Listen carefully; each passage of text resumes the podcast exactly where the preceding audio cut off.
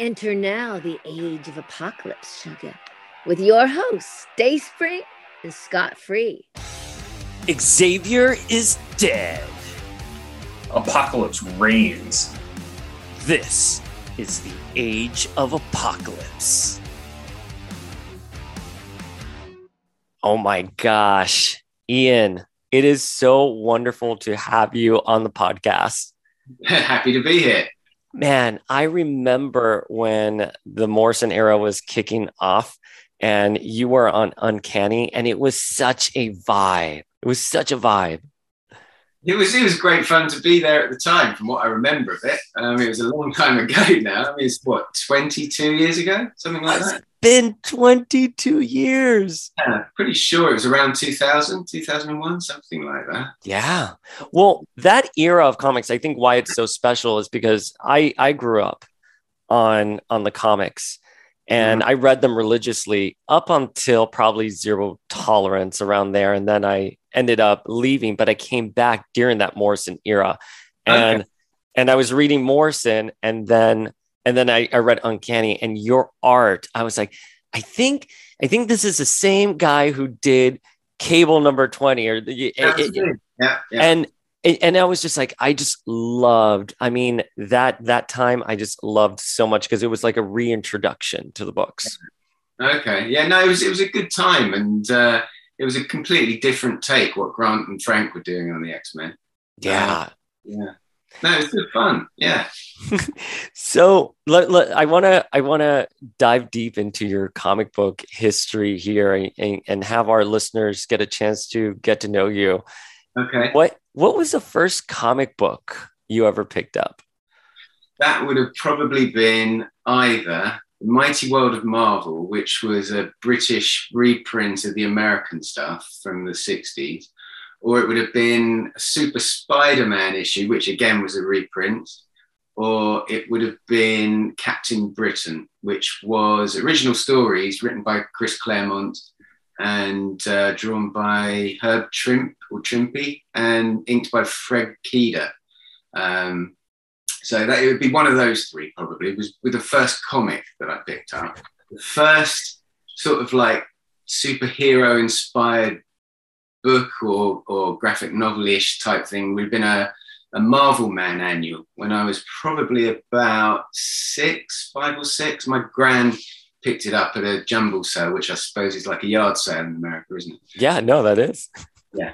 And uh, and that was my first introduction to superheroes and comics in in general. And I I, I remember just liking the really bright colours um, and uh, and the uh, the powers, especially flying at the time. Yeah, yeah. So that, that, that, that would have been probably one of the first comics I picked up. Would have been one of those three. You know, it, it's really interesting when I talk to people who are not uh, newer comic book fans. We grew up having to go to garage. What did you call them? Jumbo sales? Jumble, J U M B L E, jumble. Jumble, jumble sales. I That's what it's over here, 'cause it's like jumbles of stuff, you know. Yeah. and that's how you discovered these superheroes and these comic books. And in my case, my cousin gave me one of the Fleer Ultra trading cards. Mhm. but you know modern readers they they they get to go on the internet or they watch a movie and they discover everything about the characters but we literally had we were of a time that we had to go to a garage sale a jumble sale and and and pick up something and that curiosity is sort of what entices you to keep going forward with it Mm, no, totally. There's lots of different ways into comics, but that just happened to be my way in. And then, uh, like I say, the reprints you could get pretty easily in the local newsagent. Um, so I, I sort of like had my weekly comic book fix because they came out weekly rather than monthly. Um, and uh, in the reprints, it was a selection of different Marvel uh, stories and characters. So it would be like uh, maybe five pages of Fantastic Four, five pages of Spider Man, what have you. And you just, you know, have that every week drip fed to you. So it was, it was a great way to grow up. When, and when I was a kid, um, there was no other access to superheroes. I mean, there was a handful of television shows, but not many. Um, I think there was the Incredible Hulk and Wonder Woman um, was on TV when I was a kid. Um, but you know, and Superman came out in '78. But aside from that, there was no other access to superheroes. So the only way you could get to them was through comic books, and I love superheroes. So that's that's really what got me into comics. Do you have a specific memory from Marvel that that happened early on in in your in your fandom? Yeah, there would have it would have been the X Men when Byrne and Claremont were on it, and I think it was the two part Murder World. Um, was it Murder World? Well, it was it was during the Murder World bit, I think. Yeah. The white was the White Queen. It was one of the, around that sort of like run. Yeah. When when Arcade was in it and uh, the White Queen and the Hellfire Club, there was I was struggling to uh, to find the issues every month, and because uh, at that point I was going to the local news agent and trying to sort of like root around on, on the floor with all the comics and try and find them. And uh, I remember trying a different news agent and finally finding one that I was after. And that, that, that, that was after that, um, I went to a comic convention in London and got talking to this guy that um, did like a mail order service. So from that point on, I knew I wasn't going to miss any uh, issues because I, I put like a rolling subscription on on the X Men so that they would come to me without fail. I I love though that you were searching for the Dark Phoenix saga and Murder World yeah. stories. I'm that old, yeah, yeah. no, no, I, am not too far behind. I to, to be very clear, I'm not too far behind. But I, what was it like reading those stories as they were happening, and now seeing how iconic they are. And like Dark Phoenix Saga, for example, like yeah. that is like the gold standard for an X-Men story. And and you were able to hunt out and get those comics. Like what was the vibe? Was it just it was terrific. It was it was excruciating and frustrating that you had to wait a whole month before you could read the next bit. Um, but I was loving it. I love John Byrne's artwork. I love Chris Claremont's writing. I, I just loved every bit about it. And uh, um, it's, it's happy days, happy memories thinking back to then, you know, rooting around, hunting down the issues until I finally found a way of getting them. I recently got the, um, the IDW book. Um, oh, yeah. Which, which has got the collected, you know, the John Byrne and Chris Claremont stories. Uh, fantastic. So it's, it's like full size original artwork reproductions of, of that whole you know, sort of like selection of comics. It's fantastic. So just I mean, you open the, the, the cover up, you just like, he drew that, and, you, and it, you can see the brush strokes from, and, and, oh, it's just and the pencil lines going over the edges, and it's just oh, it's astonishing just to look at it. Is, is that where the seeds were planted for you wanting to become an artist? Seeing like John Byrne's art and, and and just having such an appreciation and it resonating with you? That was one of them yeah. Um, i think the, the first time i can remember seeing an artist work and thinking that's what i'd like to do was probably john romita senior did a, a run on captain america in the early 70s and that was reprinted in the british weeklies that i was just telling you about. Mm-hmm. um, and I remember there was a page. It was during the um, the storyline with uh, the Grey Gargoyle. Oh yeah, I had the Falcon and Captain America against the Grey Gargoyle, and there was a page where Steve was on a motorcycle, and I always loved motorcycles when I was a kid, and I still do now. And Steve was on the motorcycle, and he was riding it down the alleyway and there were some construction workers doing something on the ground and he had to avoid it at high speed. So he did some sort of flip on the bike and rode along the side of the wall and then came back down again. Yeah. and i thought that was just the best thing i'd ever seen ever. And it dawned on me that someone drew this because up until then i just saw everything in my head like it was a movie or a tv show. And, and, it, and it, even though i knew i was reading it looking at it it kind of it stayed with me like I'd been watching a show. Um, but it was around that time, I would have probably been about seven. It just suddenly occurred to me that someone wrote and drew it. um, rather than it just magically appearing. And I thought, I want to do that. And then I realized that John Romita Sr. drew Spider Man Mm. a lot. So I started, you know, and they'd, they'd been in the weeklies as well, but it was it was just, you know, the penny had dropped, and I re- I could recognize his style on Spider Man as well as this Captain America story that I'd been reading. Um, and then that's that's when I knew what I wanted to do, and I wanted to work for Marvel. Um, and, and then and then obviously when Byrne started joining the X Men, I was just blown away. I've, I've always loved his stuff. I I kind of gravitate towards what I consider pretty art Mhm. you know, um, and Byrne stuff is very pretty to look at. So um, the comparison I, I would put, um, you know, if you put Byrne next to uh, Miller, I would prefer Byrne because it's prettier to look at. Miller's stuff is very visceral and very um, well executed storytelling wise, as is Byrne's. But Byrne's is just prettier to look at from my perspective. Yeah. That's just just a, a comparison. No, no, and and seeing, knowing your art and knowing that Byrne was one of those early inspirations for you, I totally see the influence there in you in very strong, beautiful images. I mean, we'll get into it later on, but Cable 20, I mean, that's gorgeous art. You know, same with same with your run on Uncanny and and and so much of your work and you see it there and you see that influence so my my question though so you, you you're you're reading that issue with Romita and you're like I want to do that do you, what was the next step who was the do you remember which who was the first character you drew like Th- what first Marvel character? the, oh no no just like the first thing you ever drew like Could you're like- Spider-Man, probably, probably Spider-Man or Captain America or Captain Britain, and I would have been around seven or eight. I would have thought. Um, I remember, yeah. I mean, I drew stuff before that, but I, you know, I, um, I think the earliest picture I've still got was from probably about four. Uh, uh, but that was just mostly scribble, basically. I mean, a bit like much. Um, but no, I, I think uh, yeah, it, it would have probably been Spider Man because that was the character that I was reading the most when I was little, I suppose. Um, so I was always drawing something, always Yeah. drawing something.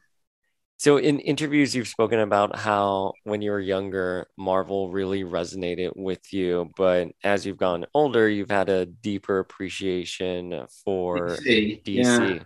Yeah. And I, I, I'm just curious why that was. What, what's your perspective on that? Uh, it's probably, I mean, it's not down to the characters. It was probably just down to availability.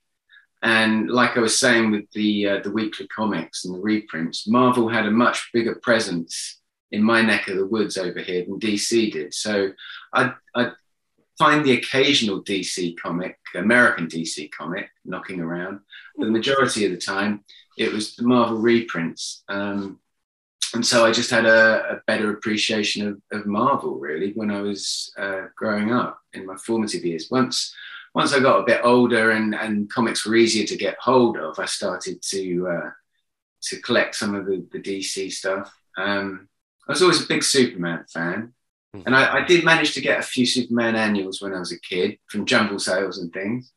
Um, uh, what else did I like? Uh, Teen Titans, uh, Perez and Marv Wolfman on uh, on Teen Titans. Um, I've still got pretty much a complete run of that um, collected over the years, um, which I bought at the time again, you know. And, and, when, and of course, when the X Men uh, crossed over with the Teen Titans, I was blown away. That Walt Simonson thing, I was just like, bloody hell, that's fantastic. Darkseid, Dark Phoenix, Robin, Cyclops, like it's it was next level. I I've read the issue throughout the years multiple times. I can never quite hold the plot in my head, Doesn't matter. It looks but it's it looks gorgeous. That cover. all those characters interrelating with each other. It's just, you Oh. know, that's fantastic. we can never get something like that again today. You know, Oh, it, it was something that was so unique to a specific era. Yeah. In, in other interviews, though, you you you've talked about how you know you were bullied at school, and comic books were sort of a, a gateway for you to to help cope with that. Did the did the mutant metaphor with the X-Men ever really help you during that time? to a certain degree, I suppose. I mean, when you get bullied, you have to find your own way through it. And, you know, comics aren't really going to help. They, I think um, I could relate to some of the characters in comics, especially Spider Man, Peter Parker, because from from my perspective, you know, I was getting bullied. I was still at school, you know, and he was, you know, in his earlier stories, obviously, you know, high school and uh, and getting bullied by Flash Thompson. So I, I could relate to that. But I, I, think, you know, as far as bullying goes, you you do have to find your own way through it, and and I did. And while I wish it had never happened, I, you know, at the same time, I wouldn't be the person I am today if it hadn't happened. So there's there's there's an upside to some aspects of bullying, you know. Um, it inspired me to take up martial arts. I became a black belt in karate, you know, and, and that wouldn't have happened if I hadn't been, you know, in, in some sticky situations. So um, there's always positive that comes out of the negative. You just got to sort of like grit your teeth and push your way through, I think. Um, but it, you know, reading Spider-Man and the X-Men, it was a nice escape. You know, even when you're not trying to relate to characters in the stories, it was it was a good way of just um, of escaping escapism in, in general. Have you have you watched No Way Home? Yeah. Not yet. Okay. Okay. Then you? Mom... no, I'm not gonna spoil it at all. Forget it. I was gonna, I was gonna ask you. Go and see it, but over here there is still restrictions as far as the cinema goes, and gotcha.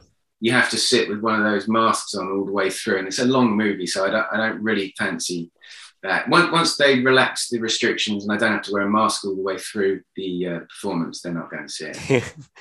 how how do you think the comic book industry has morphed with blockbusters like No Way Home and some of the other Marvel movies? Um, the comic book industry itself. I don't think uh, mm, it's a tough one. Um, I think from the people that sort of like create the comics, we'd all love it if everybody that went to the cinema to see the movies would go and buy the comic book that related to that particular movie or franchise. But that just doesn't happen, unfortunately. Um, I think uh, obviously, you know, the comic book industry has been slowly shrinking over the years, and, I think that I think that still is the case. And I think we all hoped that the success of the movies would bolster the comic book industry, but it doesn't seem to have happened. Um, I think as far as um, comics go, um, with the success of some of the TV shows as well, I think comics are starting to be written more like their TV shows rather than the way they were in the old days, you know, being written as comic books, um, which in some ways is good, in some ways is not so good. Um, I preferred, probably because it's what I grew up with, I preferred the old way of, of of writing a comic book. But uh, I, you know, some of the some of the modern stuff I, I really quite like as well. So it's it's it's you know swings and roundabouts really. It's, it's what you personally prefer. Yeah, it's so interesting because you know, I think about when I was growing up and how you know reading comic books you were kind of like a nerd nerd you know like that's what they always said and now people know who rocket raccoon is. Oh totally. Yeah. it, it's so mind blowing because now these now everyone knows who these characters that's a, are. That's a very good point, and it's it's kind of that's the one thing that the uh, the uh, the big budget um, Marvel movies, DC movies have done is is kind of uh, um, get these characters into the public consciousness. Yeah, because when I grew up, I was considered a nerd, very nerdy. and very geeky because I liked comics and because I liked mm. superheroes, and it's far more acceptable these days. It's not. It's like geek chic now, isn't it? Yeah. You know? Oh, it's so geek chic. Dude, um, before they, they wouldn't let you sit at the table because or like the lunch table because you were the nerd nerdy kid. Now everyone wants you at the table so you can explain uh WandaVision to to to someone to to explain what's going to happen with the X-Men and theories and it is such a different landscape and I can only imagine that like when Marvel was just a publisher, now they're owned by um, Disney, and then Warner Brothers owns DC. They have all of this like power behind it now, and the industry just feels so radically different. It's just insane. It's you know, But, but you know, even though that it, there is a wider appreciation for the characters, Mhm. um, the people that go to the movies and like those characters are still gravitating towards the movie versions, not towards the comic book versions. Do you know what I mean? true. Oh, So there, there may be a bigger fan base for Marvel characters, but it's for the movie versions of those characters rather than the comic books, which you know is to be expected. But I, I, you know, I think a lot of people in the comic industry just really wish that it would cross pollinate a bit more, so Yeah. you know, we'd see some of the love. You know, I mean, preach on that. I I agree. Uh, Speaking of the movies, f- favorite MCU film? um, I loved the the uh, the Captain America ones. I Oh, like yeah. all, all of those. oh Um, my god, I'm really Winter Soldier's so great. Uh, well, yeah, Winter Soldier was good. I actually liked the first one. I thought that was really good. Oh yeah, that was great too. that was a lot like the first Superman movie in tone. Mhm. Um, Agreed. and, uh, but you know, all of those Captain America ones I loved. Um, I've, I'm rather partial to um, the Doctor Strange one as well. I love the Doctor Strange uh, movie and uh, and the Ant Man one as well. I love Ant Man. I like them all basically, but if I had to pick one, it would probably be either one of the Captain America ones or Doctor Strange. Yeah. No, I mean, the, well, Doctor Strange, I mean, th- that's another one. Doctor Strange, a character who was, I mean, he's never been like D or C list, but he's definitely not been at the level he is right now in conversation. And obviously, he's in No Way Home. And then we have Doctor Strange, you know, two coming out. Yeah. And it's just, it warms my heart when like my buddies call me up and they're like, Did you see Doctor Strange in this movie, you know, in Endgame or Infinity War? And it's just like a whole new terrain with that and I, I, it's exciting for the possibilities i agree with exactly what you said about like i wish some more of that love would translate into like the comic book properties themselves Mhm. but you know it's it, it's an interesting time to Yeah. be a fan and what's also really interesting is that hopefully the x-men will be coming into the mcu soon so Fingers Uh, crossed. Yeah. fingers crossed on that Yeah, it'd be interesting to see how it does cross over into the uh, the MCU on on screen because you know the Fox movie's great. Um, it was Fox, wasn't it? Yeah, it was yeah Fox. it was fox Uh, the Fox movies were great and and of their time. So it'd be interesting to see Marvel's approach to it rather than you know uh, going through the second party, so to speak. you know, straight, straight from the horse's mouth. kind straight from the horse's mouth yeah. I- Is there a particular X character that you bonded with? Uh, X Men character. Yeah. Um, what from when I was reading it when I was a kid, or or, or um, working on it, or when I when I was reading comics, uh, the original team I used to like Cyclops oh uh, yeah.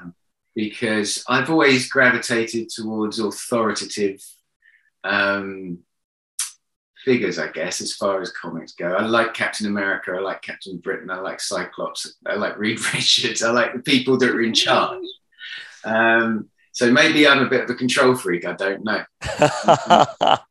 There's nothing wrong with that. Nothing wrong with that. No, but uh, yeah, Cyclops in the original team and Wolverine in the uh, the new team, the newer team. You, you know, the the, um, the new X Men.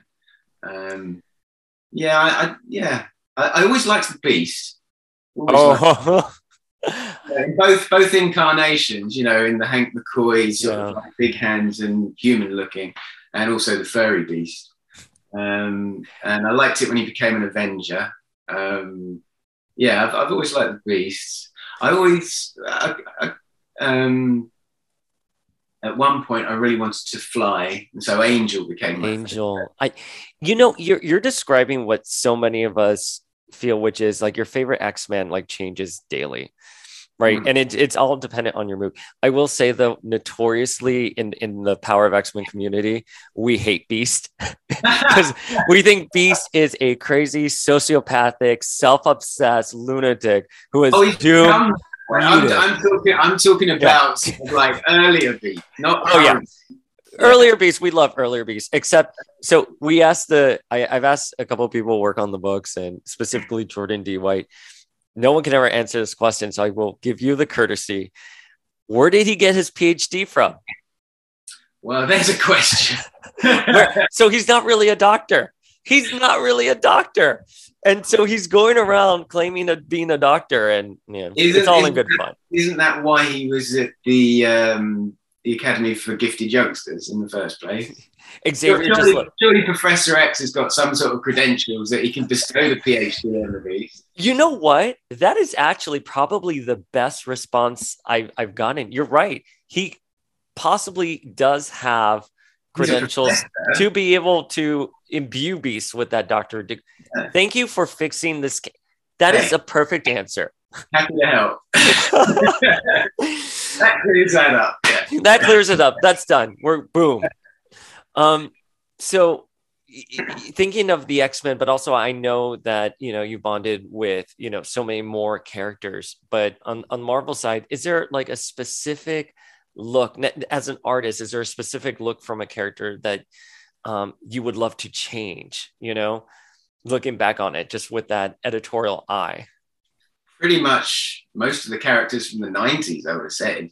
Mm. There There wasn't a good look going on most of the time in the 90s, I think. For uh, I, the thing that sticks out for me is Thor's crazy costume with the bare chest or the spikes sticking out of it, and um, all sorts of weird and wacky. Oh, Wonder Woman's costume in the 90s was dreadful, wasn't it? Like those Oh, yeah, yeah. Some some of them. She went through a phase when it um it went from the regular costume to like this funked up costume. Same same with a lot of costumes back then. Oh, It- I'm it- looking at that now. It Yeah. they were tweaking costumes just for the sake of it rather than for any yeah. particular real reason.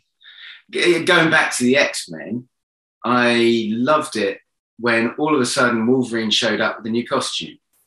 And and Nightcrawler said something like, why, why the new threads? And he said, why not? And I thought that was just brilliant. You know, no, no necessary explanations, no reasons why he had to change from the, the yellow and black to the uh, to the brown and and uh, orange costume. Just he just fancied a change, and I quite like that. It was just so so matter of fact. Um, there's no big deal built up around it. I thought that was a nice approach as, as far as changing things. When did you did you start entering comics in in the 90s? When, did you start working at Marvel? Do you remember your the first It was the issue? '90s. It was the '90s. You know, I'm I'm part of the problem. I'm for part of the problem. hey, uh, listen. In my eyes, and in so many of our eyes, you are not part of the problem. Your art is gorgeous. That goes without saying. You know, we we played it a little close to the the the chest that you were going to be on, and and the people I told and got some questions from were Hmm. so excited. You know, nice to know. So so you're not part of the problem, but I, I am curious. I, I was sure- definitely part of the '90s set. And, uh, get the uh, cable 20 you were talking about. Yeah. Um, I would have been probably 24, 25 when that came out, something like that. Dude, Um, so young. You're a baby. I was a baby. I was a baby. Um, and uh, and so that was very firmly in the 90s. Yeah. Um, I think my, I think my first my first work was a backup strip in an X Men annual with Scott Lobdell, Yeah. and that was a Beast story. Funnily enough, so I, I was really happy because it was Beast, and I liked the Beast. and, and- and that was my first uh, first paid job, and that was fantastic. And then I think I did. Um, I think Deadpool came after that. Yeah, yeah. yeah. You've you've made a very compelling case for Hank McCoy, by the way, today. Wanna, not many guests can, but he was your first paying gig, and you solved Yeah. the riddle of his PhD on the. Co- that wasn't guys at home. I didn't even give him that question about Beast. I didn't even think we would talk about Beast today at all, and you literally came up with that on the spot. I mean, bravo. I'll take a bow. so you know part of the reason why i keep referring to cable number 20 is that we are rereading age of apocalypse mm-hmm. for for the for the season of the podcast And cable number 20 is just my God. I mean, I think for me that that's the end of Legion Quest. It's probably one of the best issues the X-Men have ever turned out. Like a large part of that is because of your art. And I I'm just curious like did you did you have a sense that it was going to be that big that it was going to have this longevity and like be part of the perennial X stories. Like the second that Crystal is coming for them, and the I, entire team. I have so many questions about how you did that issue. I had no idea. I had no idea. I I literally, I think I just finished Deadpool, and I needed another assignment, mm-hmm. and uh, they asked me if I wanted to do it, and I said, "Yeah, I'd love to." I didn't know who'd be writing it. Um, you know, I wasn't overly familiar with Cable. Um, and uh, it just turned out that Jeff was writing it. Um, and uh, I got this plot through. I, I think it's back in the days when they'd fax you the plot rather than uh, rather than emails before email and stuff.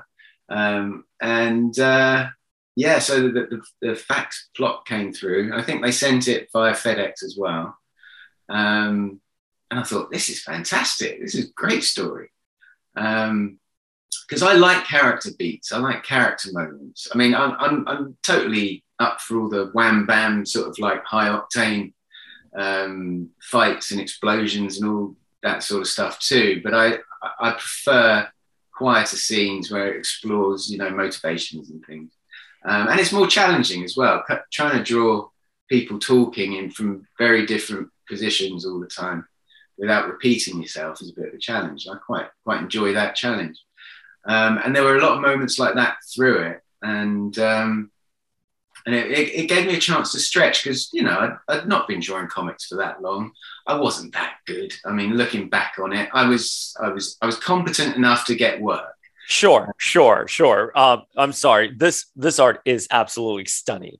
It's, I mean, I appreciate that you think that. for, me, for me, that's looking back at old work, and I feel that I'm a much better artist now than I was back then. So it, it looks a bit crude to me. Um, plus, plus, I um, I naturally draw in a in a more sort of like cartoony way. And when I first got into comics, it was suggested to me um, that if I drew more like Jim Lee and sort of like kind of hardened things up and sharpened edges off and stuff, I'd get more work, which worked out really well. And I was I was finding my way through that when I was drawing that. So um, that's that's how I look at it. You know, I don't look at it the same way you look at it. I look at it as a, as a learning experience, and I was trying to learn on the job as I was going along. Um, and I was just very lucky to be working with Jeff at the same time. And uh, I remember really enjoying working on that. I, I, I remember drawing the page with Gambit, sitting down, smoking his cigarette, and and I remember drawing that page now like I was drawing it yesterday. Yeah, yeah, right there. The That's the one. And and with uh, with Rogue, yeah. I um, I was thinking body language. I was thinking try and make it cinematic as possible within the confines of a comic book story and panels panel yeah. storytelling stuff. Um, which when we got to the, the, the kissing page, the double page spread of, um, of uh, Cable and Domino, um, I just wanted to make that as different to every other kissing scene. Yeah, the proportions are all over the place, but that, that, was that was the style back then, so I, I don't yeah. feel too bad about that. Um, it served me well as well, but um, I wanted to make it as as different to every other kissing scene that I'd seen before that. Um, so I, I, did spend a fair amount of time just, you know, sketching and resketching and to get that right, um, or as right as it could be within the amount of time that I had to draw it because it was a very tight deadline. Um, I, I, got it very last minute, and um, I think I did a good job with that. I, I, I gave that to Jeff. He's still got it on his wall at home um, because of, of that entire issue, that's two pages that he wanted was the kissing one. So I said, yeah, absolutely. So uh, and he's still still got it on his on his wall at home now, as far as I know. Um, and then after that, um, because uh, it was initially just going to be the one issue of Cable, mm-hmm. um, and then I, as far as I understand it, uh, they were trying because Steve Skroce was drawing up to them, I think, and he was going off to do X Men, and they needed someone else to continue. And Jeff was prepared to carry on doing it. And he was talking to editorial, which I think was Lisa Patrick, if my memory serves properly. And uh, he said, Well, what about this kid, Ian? You know, he did a great job on 20. Would he be interested? So she contacted me and asked if I'd be interested in doing the ongoing. And I said, Yeah, absolutely, no problem. Of course. I'd love to um, you know, and especially as a, you know, I'd only been in comics for a small amount of time, and any work is good work, and I just wanted to take whatever gigs they'd, they'd throw at me. So I, I, took it with open arms, you know, and it was a way of of learning on the job and and, and on an ongoing basis, and, and refining what I did. Um, I mean, the deadlines were always really tight, but it was really good fun. When you're young, you just, you know, you've got so much power energy through. Yeah, you power through is, is fantastic. Um, and it was only then that I, I um, found out that Jeff used to write um, movies. You know, did Teen Wolf and Commando and and stuff like that. And uh, and that blew me away as well. You know, that I was working with this chap that um, wrote all these um, adventure films that I'd seen, yeah, and stuff. So that that was pretty cool. Um, and I, I, thoroughly had a great time on cable. I, I, really it shows in the art. I mean, it you can tell you were having. I know you were learning, and you look back on it, and and of course you're you know you you know you're you've evolved, but mm. reading it as just a reader growing up, like the the issue was just so cable twenty was so profound. The the the rest of your cable run, the the issues you did were mm. so powerful and and epic and and i'm curious what the so you you're you're 25 26 and you're coming into the x office during age of apocalypse where everything is getting like revamped. Did you did you know what was happening?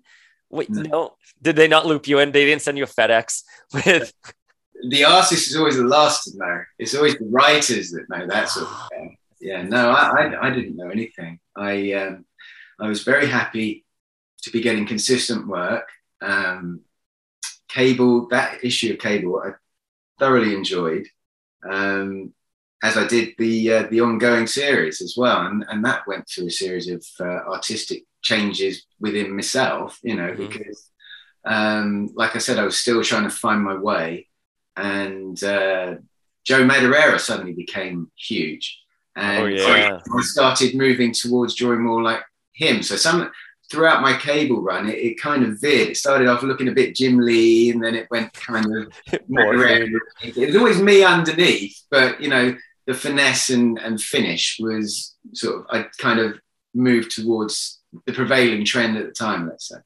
um, I don't do that anymore. Um, but it served me well. It, it, well, no, I, I, I used to work in publishing. They they it's all about comps. You know what yeah. what can you be like? I'm sorry, but I cut you off. Yeah, no, that's just that's fine. Um, and I, I, I, it was, you know, and sort of veering towards different art styles within my own art style as well. Um, kind of, kind of broadened my appreciation of different ways of doing things, you know, because you know, I, I draw a certain way and I'm comfortable drawing a certain way. But when I'm trying to draw like another artist, even though it's my underlying drawing, it's a challenge because it's not natural to how you do it yourself. And so you'll pick up things that you hadn't considered and, and, incorporate it into your own style, which is a good way of learning, I think, sometimes. Was was there ever any talk about you doing one of the Age of Apocalypse titles? Because we, I know you eventually do Chronicles, but in the interim, were you? No, no, no, they, they never did. Um, I got uh, the Chronicles one, which was with Howard Mackie, wasn't it? Yeah. And and to be frank, I don't even remember the fact that it was Howard. All I remember is them saying, you know, Marvel, um, do you want to draw it? And I said yes, because, you know, I wanted to work. And, uh, and I took it on and it was, you know, a pleasurable experience. Um, I made sure I had a lot of reference. I liked those reinterpretations of the characters, but it was only you know, flash forward 15, 20 years, um, when I was working with Howard on uh, Ravagers at DC, that he said, Well, you know, we've worked together before. I said, Have we? Said, yeah, X Men Chronicles. oh, that was you. yeah. And, uh, and I, I, had no idea. You know, I, I, back then I would just take the plot. I barely look at who wrote it, and I, I just, you know, the deadlines were tight, especially Yeah. during the age of apocalypse. So I just grabbed the plot and, and power through. Um, and uh, yeah, when, when I started doing Ravagers with Howard, he was like, "Yeah, we've worked together before, dude. That was awesome." yeah, I was like, "You know, that was, that was That- great." that particular issue of Chronicles is gorgeous. I mean, it you. is. I, I mean, I and feel it- like the first page with with Wolverine with his one hand and so the side on profile. I, I did like drawing that page. I remember that distinctly. and the group shot and and and that was a mammoth 44 page do you remember how how tight was your deadline for that Pretty tight. They all always were, and they still are. Yeah. Uh, you know, I, I haven't worked at Marvel for must be 10, 12 years, something, probably a bit more than that now. Um, but they were always very, very tight deadlines when I, especially in the 90s. Um, yeah they were always on very tight deadlines when I was was working on them, and uh, yeah, you, you you never really had much time to plan anything. It was literally grab the plot, make sure you had the reference, and back in those days, it was physical reference. You couldn't just jump on the internet and uh, no grab whatever you wanted to look at. You know, it was a case of you either had the comics in your collection or they sent uh, complimentary issues to you so that you had all the reference or they faxed stuff or what have you. yeah Um, yeah, and then you just and then you just get cracking because you, you didn't have time to plan things out, generally speaking.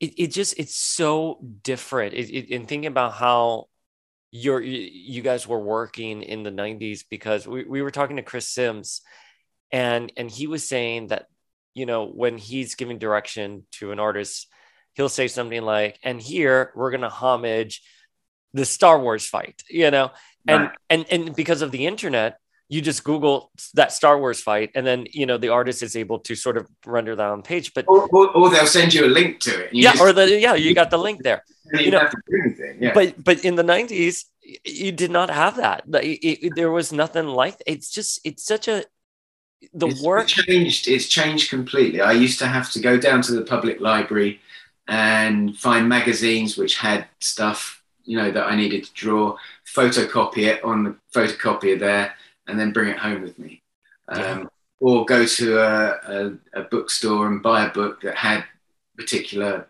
image in it that i needed um, for reference and then bring it home with me you know it was it was literally like that and I mean, this is back in the days when you couldn't even take a photograph and put it on your computer. I mean, it was Yeah. you, you took a photograph back then. You had to send it off to get it developed and stuff. It wasn't like instant photos and like it is today. it's so the way we communicate and the way work is done is so different. It's just it's just i look at age of apocalypse and i think what a great run. I, I look at your issues i look at um, your uncanny run and i'm like that this is just such wonderful like peak of what i i think is good comic books. And to Yeah. think it was done probably in a time where everything was so much more or so much harder to communicate and execute. And it's just it really is wonderful i mean i even think that also like when i'm trying to find a place i was like how how before i had my phone to guide me somewhere how did i ever find where i needed to go especially like in new york city which is where i live now Yeah, totally, totally. um all right so you you you also came in during the morrison era yeah, and what that was a radical revolution for the X books. yeah. What was the vibe like? So you, you were there for Age of Apocalypse, and now you're here for Morrison, and and they were doing something so different. What was what was the vibe like in the X office? Well, it's a tough one. I, I, I never spent much time at the X office because I, I- obviously I, I live over here in the UK. hmm And uh, I'd been over to the New York offices once before when I was initially breaking in. Re- only once before? Yeah, Wow. Yeah. I, I, I, I got my first gig, which was the Beast story. Mhm. And then I didn't get much work after that. So I went to New York and I did some more sample pages. And I was going, I had a, a batch of sample pages for Marvel and a batch for DC. And I was going to go to Marvel first. And if I struck out at Marvel, I'd go over the street and try my try my luck at DC. That's that's how I had it in my head. Um, anyway, I, I, I got to Marvel and uh, I didn't have an appointment. Um, didn't even think about stuff like that. So I just went up to the front desk and said, "Is there any chance I could come up and see X Y Z editor?"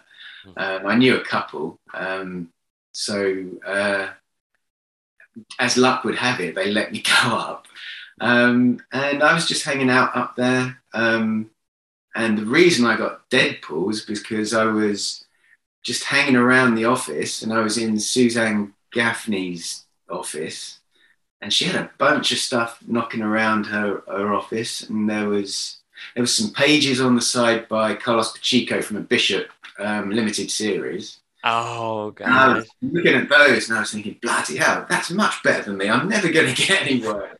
and uh, and then she said, um, "Well, we've got this Deadpool thing that's that's not that, that needs drawings. You want to do that?" And I said, "Yeah, love to."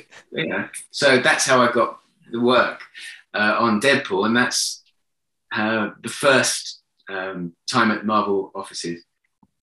And then uh, the second time was, as you said, um, when Grant uh, came on board for the X Men. Uh, by that time, Joe Quesada had taken over as well. Um, and as I recall, now, how did it go?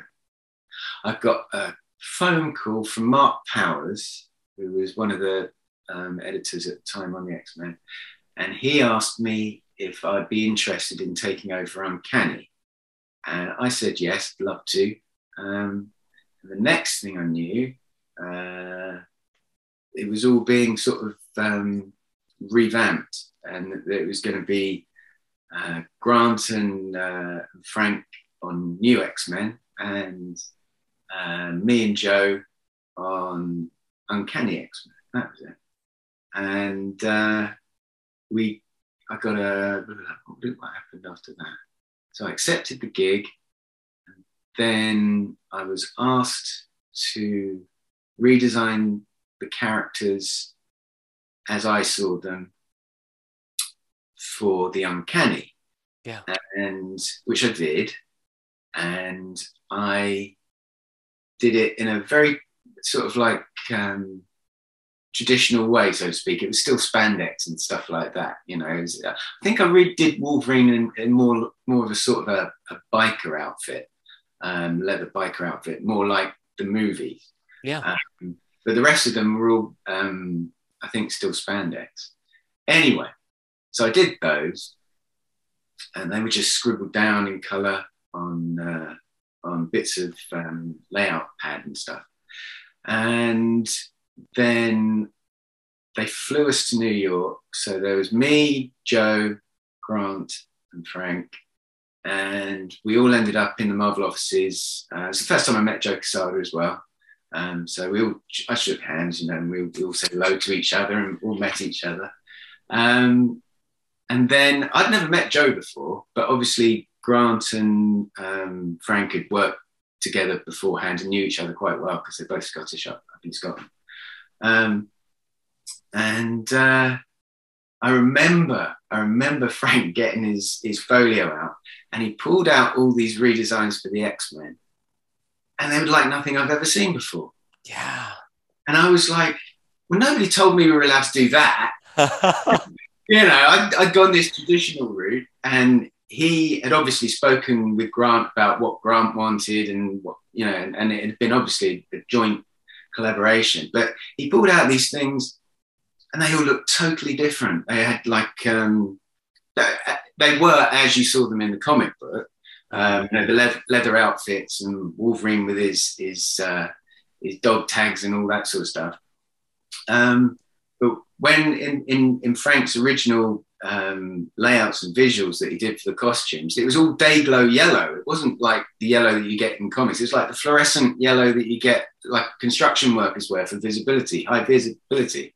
Yeah. So it was it was um, black leather with high vis, giant X's across and stuff, and and I, I thought I remember just being blown away because I'd never seen Frank's stuff before, and I thought bloody hell, that's amazing. Gorgeous. Yeah, Uh, it's next level. And so um, you know it was it was it was kind of a case of well that's obviously the way we're going to go because that that's just terrific. Um, so from then i i had to redesign my characters in that vein but obviously put my own slant on it slightly but um, but chan- channel them more towards what frank and, and grant had come up with. And then uh, so yeah, so still in New York, and then we went down the street. Oh yeah, I mean, I just looking at them here. I mean, they're just. I mean, look so I, at that. took, I took Bobby Drake in a more of a boy band sort of direction. He definitely was boy band. it, it's kind of Backstreet Boys meets Bobby Drake, wasn't it? Same And with Chamber there, by the way. I think it was really tricky to draw. I was, Yeah. you know, he he was a challenge, Chamber. Um, but I, I remember uh, after the meeting, uh, me, Grant, Frank, and uh, and Joe, we all went to a bar just round the corner from Marvel offices Mhm. and had something to eat, a few drinks and stuff, and just chatting about it all. Um, and uh, uh, just coming up with ideas and stuff. And Joe, Joe came up with the idea for the the kissing cover. Um, Well, you know, you know that. So I'm a diehard Jean Grey fan. I Right. love Jean. okay. That cover, oh my god! So it, it originated with Joe, but like the way, Yeah, yeah. and and by the way, in talking to you today and understanding uh, the emphasis you put on body language. I mean, it's always been there in your art, and I think that's what subconsciously has always drawn me to your art. Has been like that that body language, but like that kiss, it's just it's so hot, it's so passionate. You you feel the vibe with those characters because of how they are positioned there.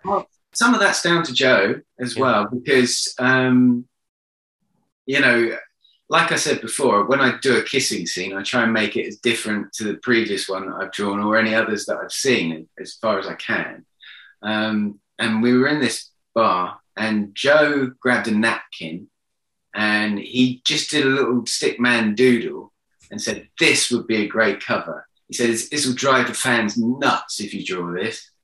And I said, okay, fair enough. So as soon as I got back to the UK, I just did a few sketches and, and pretty much drew that straight out as it as it as you saw it as it was printed. What, was there any? What was the reaction from anyone at, at that time?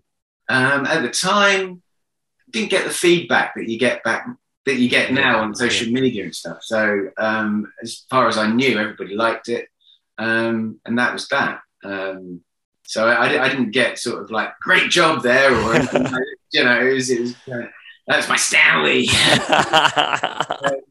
No, it was none of that. It was just a case of I'd done the job, everybody was happy with it, move on. It was, you know, that's that tends to be the way it's been throughout, you know, my my um, working life in comics.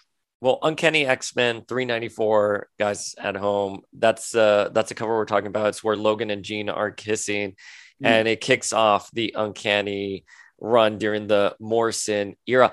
Did you was it your idea to shave Angel's head as Yeah. well? Yeah, that was it was my idea to give him like a little tiny Yeah. beady goatee. and uh, shave his head.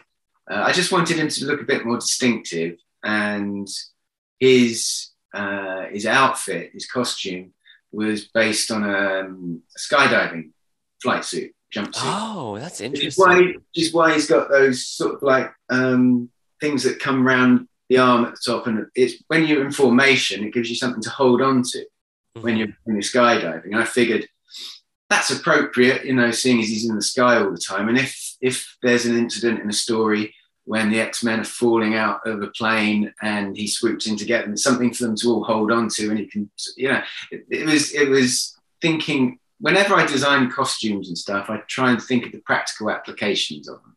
Mhm. You know, when uh, I did that X Men annual, didn't I, with um, with Kitty uh, Mhm. and Caliban, Oh. and, and at the time, Kitty's costume had these like metal bars that went round her shoulders or something like that. Yeah.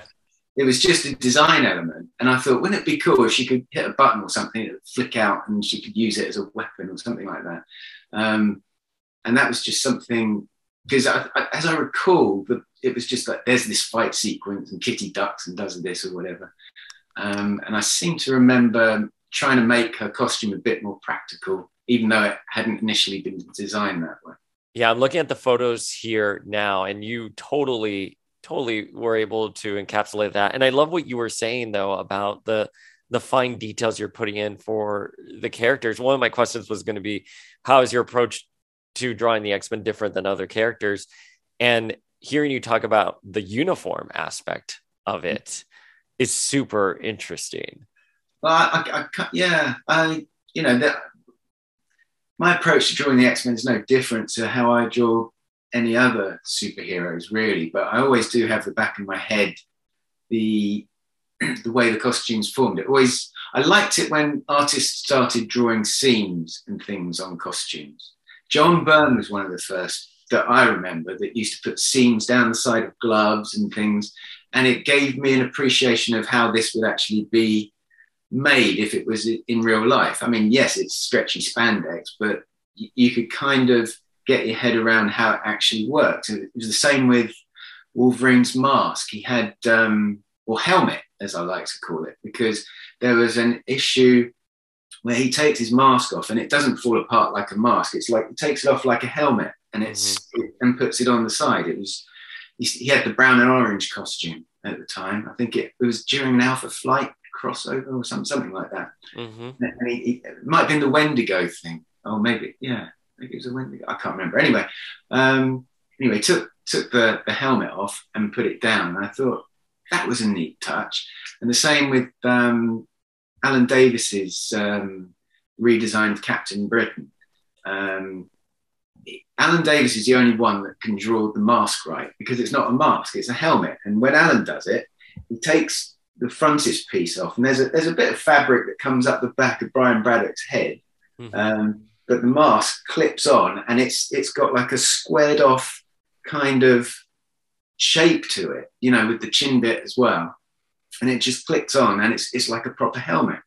And pretty much every artist I've seen, other than Alan, that draws Captain Britain in you know in his his, his re- redesigned Alan Davis costume just gets it wrong. They draw it like a like like it's a, a fabric mask rather than a than a helmet or a, um, yeah. like it's got its own integral shape to it, rather than forming to the contours of the face. Um, so he obviously thinks about stuff like that, and and and I've always got that in the back of my head. I've, I've got to have some reason why the costume does this or does that, or why it's there in the first place. Which is, like I say, with the same with um, with Archangel's um, grabby bits on the side of his uniform. Um, same with Nightcrawler. Nightcrawler at the time was a priest, so I just reflected that in in the design. That is my favorite costume for Nightcrawler. Thank I you. have to tell you, and I loved it so so much, and it's one of the reasons why I also gravitated towards those issues as well because it just made sense, and it was very. It, it's a nuance of the character that is so personal and it just works so well. Mm. I, I, loved, I loved, um, and that was your idea, right? Yeah. The, the, yeah, putting the yeah. little color on, on that costume, that whole costume design was mine. Yeah. Um, I liked the, the, uh, the contradiction of Nightcrawler in so much that he was totally overly religious, um, but looked like a demon. I thought that was a great, um, what's the word I'm looking for? Help me out. Um, he he looked contrast, a great yeah. contrast, a great contrast. Um, it's not what you'd expect, um, and I thought I thought that was uh, a great play on on on, on the whole Nightcrawler as a character type thing. What was it like working with with Joe? Casey, Joe Casey. Yeah, yeah Joe Casey. We, we got. Sorry, we have so many Joes here. Joe Quesada, Joe Casey. yeah, Any yeah. Joe you want to talk about? That's the guy named Joe. um, that was great. I, I, I like Joe a lot. We get on very well, um, personally as well as professionally. Um, I've worked with him a few times. Um, yeah, nothing but good times on on the X Men. Um, I initially I was on uh, signed on Well, it's funny. You should, say- yeah. uh, hmm, Okay. When I first took the gig, I was under the impression that Joe's and mine Uncanny X Men was going to be more down the traditional route of the. X Men, you know, um, the way it had been going on, and that Grant and Frank's would have been like the more experimental, edgy X Men title because there were only two at the time, weren't there? There were only two. Yeah, there was only two. Well, a third with Extreme, with Extreme as well. Right. Okay. Um, so that's that's how I thought it was going to play out. Um, but going down the line, the tone of the uncanny wasn't gelling with me. I got You you. know, I, it was getting a bit too dark for me, and, and I wasn't enjoying it as much. It's no disrespect to, to, to Joe. I mean, he was writing the story he wanted Yeah. to tell. I just I, I I I prefer a lighter touch to to the story. Well, you Um, like the bright. I mean, what initially drew you were the bright costumes and the colors, and now you're doing the complete opposite of that. Yeah, and from it was it was a double edged sword for me because it was a dream come true. I was working on the X Men, um, but I wasn't enjoying it as much as I wanted to. So I, I thought it was best if I just step aside and, and let someone else um, take over. Really, that it, it was it was nothing more than that. I just preferred a lighter touch. I- Um, Well, you're those issues you did so. well. I was looking to see if I had it here. I mean, they anthologized it in its own trade paperback, the Poptopia, Hmm. whi- which just had your issues in it. Period. yeah, yeah, um, which was nice. you know, that's always a good thing. Um, and I, I seem to remember Joe and I creating a character, X Stacy or Stacy X or something, oh yeah, Stacy X. um, which I never got to draw. I I, um, I designed her, Mhm. um, but I bowed out just before Stacy X debuted in the in the uh, the book. I and, and and thinking about how dark and gritty and different the X Men were, Stacy X was sort of is sort of emblematic of that. Hmm. I believe she she appeared recently in Si Spurrier's Way of X, Okay. and you know she's she's changed a little bit. But um, I was going to ask you about Stacy X. Funny enough, but I had when I was doing the research for our interview, I saw that she came afterwards, and I thought, oh, you probably didn't have a, a, a hand in creating her, but you did. Yeah, I drew the original sketches and, and look of her and stuff. I've still got them somewhere. Yeah. I mean, she talking about mutants that pop on the page. I mean, she certainly pops. Yeah, yeah. um, but uh, I think it, she was changed slightly from my original design when she came to print. Uh, but uh, yeah, it. I mean, I can't believe that's 22 years ago. That's insane, man. And and thinking about how different the X Men are now, you- what are your thoughts on the Krakoan age? On I haven't read any of it. Yeah. I'll be honest. Um, I don't read a lot of X Men titles anymore, or comics in general. Um, I, I'd started to just recently Mhm. um, read a few more than I usually do, but it's just getting the time, really. yeah. Well, it's a Um, lot out there right now. Well, that, that's true. There's a, there is a whole lot of different uh, of titles that you know. Back in the old days, you could, you could, you know, sort of like pretty much pick them all up. But now there's so many to choose from. It's it's tough. yeah, Um, it was we, when we were talking to Jordan Dy, who's the current editor for the X books. You know, Mm. he he he talked about. I think they have an insane amount of titles right now, and he was like, "We don't design every book for every kind of reader. You know, it's okay not to mm-hmm. like this book. You can read that book, etc., etc." And and it's and it's very true. I mean, I have an X Men podcast, and even I cannot keep up with all of that on the monthly basis with time and everything. It's it's just a very different approach. Whereas in the in the past, you just had Uncanny, New X Men, and then you had like Exiles or X-Treme if you wanted to go in deeper. But Yeah. your main stories were these two right here. Yeah, and occasionally they cross over, but you Yeah. know, it's, you know, It's fun. it was it was easier to follow. But you know, uh, it's great that there is that amount of variation these days as well. Also, you know, so there's somewhat something for everyone. You know, you, you can you can. There's always something that will appeal to someone. Um, So we have a few listener questions. As I said, I, I was so excited that we were going to speak, and I asked some few folks okay. questions, and they I'm just pulling them up right now, and they were just so excited. I I thank you so much for taking the time and answering all of these very meticulous questions about it. It's funny. I, I forgot who I was talking to. Oh, I'm I'm trying to remember, but they had. Oh, it may have been Zeb Wells. Oh gosh, I don't remember, but they were like I'm trying, they're remembering something that they did 20 years ago. And if you ask me what I did 20 years ago, I, I can't even remember what I did last night, you know? And I've, I've, got a, a really dreadful memory, uh, but stuff that long ago, some of it really sticks in my head. And like I was saying, you know, when I'm drawing and I'm happy or relatively happy with the result of that day's drawing, it does kind of stick in my head. So, you know, that, that Gambit page, for instance, in Cable 20 that we were talking about earlier. Mm-hmm. That I remember like I drew it yesterday, but like you said, I can't remember what I had for lunch yesterday.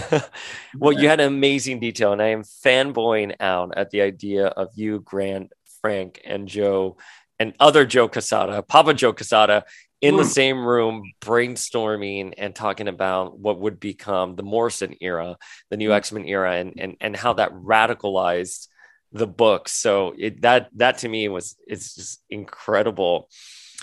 Our our first listener question is yeah.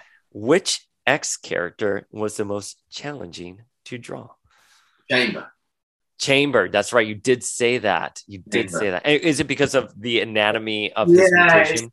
I mean, you still have to draw the underlying shape of him underneath, but it's mm-hmm. getting all that glowing energy right and making it look mm-hmm. good you know, because it's there's so, so many different people draw the energy in different ways, and I, I eventually settled on that sort of like jaggedy sort of like ball effect because I'd not seen anyone really. Yeah, I think Chris Bachalo originally drew him, didn't he? Yep, um, yep he originated and, in Generation X. And and I I based my version of him kind of similar to to Chris's.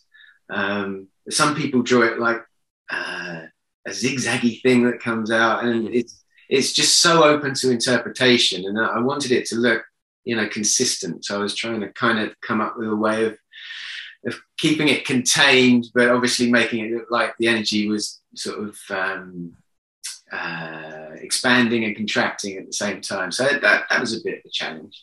Um, it's very fluid. And I think he is, I mean, I think that era was probably the last time he had a very significant story in the books. Folks at home, do not quote me on that. But the last time I remember a really great chamber spotlight, not that he hasn't had stories, but the great spotlight was that era. And, and a large part, again, is the art you did with him and how fluid the energy looked. And it looked very, it, it was very captivating. Thank you. Thank you very much. Um, you know, I mean, it's fun drawing chamber, but and I've, I, I, get asked a fair amount at conventions for commissions of chamber. Oh, oh funnily enough, um, more more than I ever thought I would. Uh, Wait, yeah, I, I, Chamber has a huge fan base, and mm-hmm. and we love him here. When when you were talking about your your your Kitty Uncanny X Men annual, I think it was sixteen or seventeen. Uh, mm-hmm. I was I did a quick Google search, and a character who was there, Beast. You Beast. drew him so wonderful in some of those shots. But also, when you were talking about X Men Unlimited 10, I believe that's the one where it's right before Onslaught. And Beast is the real Beast is put into like a wall oh, by oh, Dark Beast. Dark Beast, yeah. By Dark Beast. And I just want to thank you. Yeah. Yeah. Yeah, yeah. So, so thank you for drawing Hank McCoy being imprisoned by his much superior doppelganger, Dark Beast. Using so you just like nailed the Beast thing today. Well, I did a Beast cover as well, didn't I? Yeah. For one of the X Men issues, Dark Beast versus yeah. Beast, and it was on a white background, I think. Yeah, yeah, it, it's it, um, yeah, it's so nice. That? that was great. I enjoyed doing that. That was, and I've had to redraw that a couple of times for private commissions and things. uh, our our next question is: Was there ever an X Men or a Marvel pitch that you were a part of or did, and it just never went through? No, no. Um, back in the old days when I was working on the X Men, um, I wasn't in that sort of position. Um, mm-hmm. You know, I was just a, a penciler that drew the drew the stories. Um, no, I never did any sort of pitching. I've had a few rejected at DC, um, but no, not at Marvel. There's one, you know, like I was saying earlier, I do like Captain Britain, and I've got an idea for a like a limited series at Marvel um, involving Captain Britain, but uh, I haven't pitched it to them yet. It's just something that occurred to me recently. Well, um, I'd like to do. Here's the follow up question then, because obviously Captain Britain is a big part of the X Men lore with with Betsy. When our other listener question is, when will we see you on the X books again? Well, you know, never say never. I, certainly wouldn't rule it out, but I think uh, I think they've got everyone they need at the moment. If they asked me to, you know, I'd certainly entertain the idea. I, I, um, a Captain Britain mini sounds really good about now. well, I like the idea of um, not out of continuity, but not in the current continuity. Instant as there was um, I don't know if you've read the Captain Britain collections that Marvel have put out at all. I, I did not. I have not had a chance to. Okay. Our so, co-host, who's not here today, is a big fan of them. But okay. so originally there was um, stories by Chris Claremont and Herb Trimpe, uh, Trimp, however you pronounce his surname, um, and uh, then Captain Britain went through a, a, a few changes, and then there was original stories drawn and written over here in the Hulk Weekly, and they're in black and white. And they've been reprinted in some of the Marvel omnibuses and stuff. Um, and those stories supposedly take place after Captain Britain's team up with Spider Man uh, uh, against Arcade in Murderworld. Hmm. So there is a gap between the end of that story and the, the beginning of the Black Knight, um, Black and White, Captain Britain, Black, Captain Britain, Black Knight team up in the Hulk Weekly. And I think there's like a mini series worth of, of stories that could be done to bridge that gap. And I think that would be pretty damn fun to work on. That's what I'd like to do. I it, th- that seems like such a wonderful way to end our chat today. Wait, what what projects are you working on now that, that you can plug? And, and where can fans connect with you? Oh, crikey. Uh, how can they connect with me? I've got a Facebook page. Yes. Um, I've got a website for art sales. Mm. And it's ianchurchillart.com, I think it is. Ian Churchill, I think so. Um, Facebook, well, and that's easy enough to look me up um, the picture of me is kind of like. so if you see one that looks like me going, that's probably the right one. There are a few others that I've had before that I've got locked out of, or I couldn't remember the password or oh. whatever. So, so, you're preaching to the choir and not remembering yeah. any passwords. So the, the, one you need is is the one of me just going, so kind of kind of frowning a bit. Um, what am I working on? Uh, oh, um, I've got an Action Comics annual that I'm working on at the moment. Yes. Um, I've just done an Action Comics cover. I've been doing lots of covers for Richard Starkings and the Elephantmen just recently. Um, I work on Marineman every time I get a free moment, my own creator, own character. Uh, what else do I do? What am I doing? I've been talking to Jonathan Ross about doing another project with him. So I've got I've got plenty of uh, have a lot coming down the pipeline. Plans in the fire, yeah. yeah. Oh, we love that. Thank you so much for your time today. You're welcome. No problem at all. Well, thanks, Sugar. The age of apocalypse is now over, and we'll see you next time.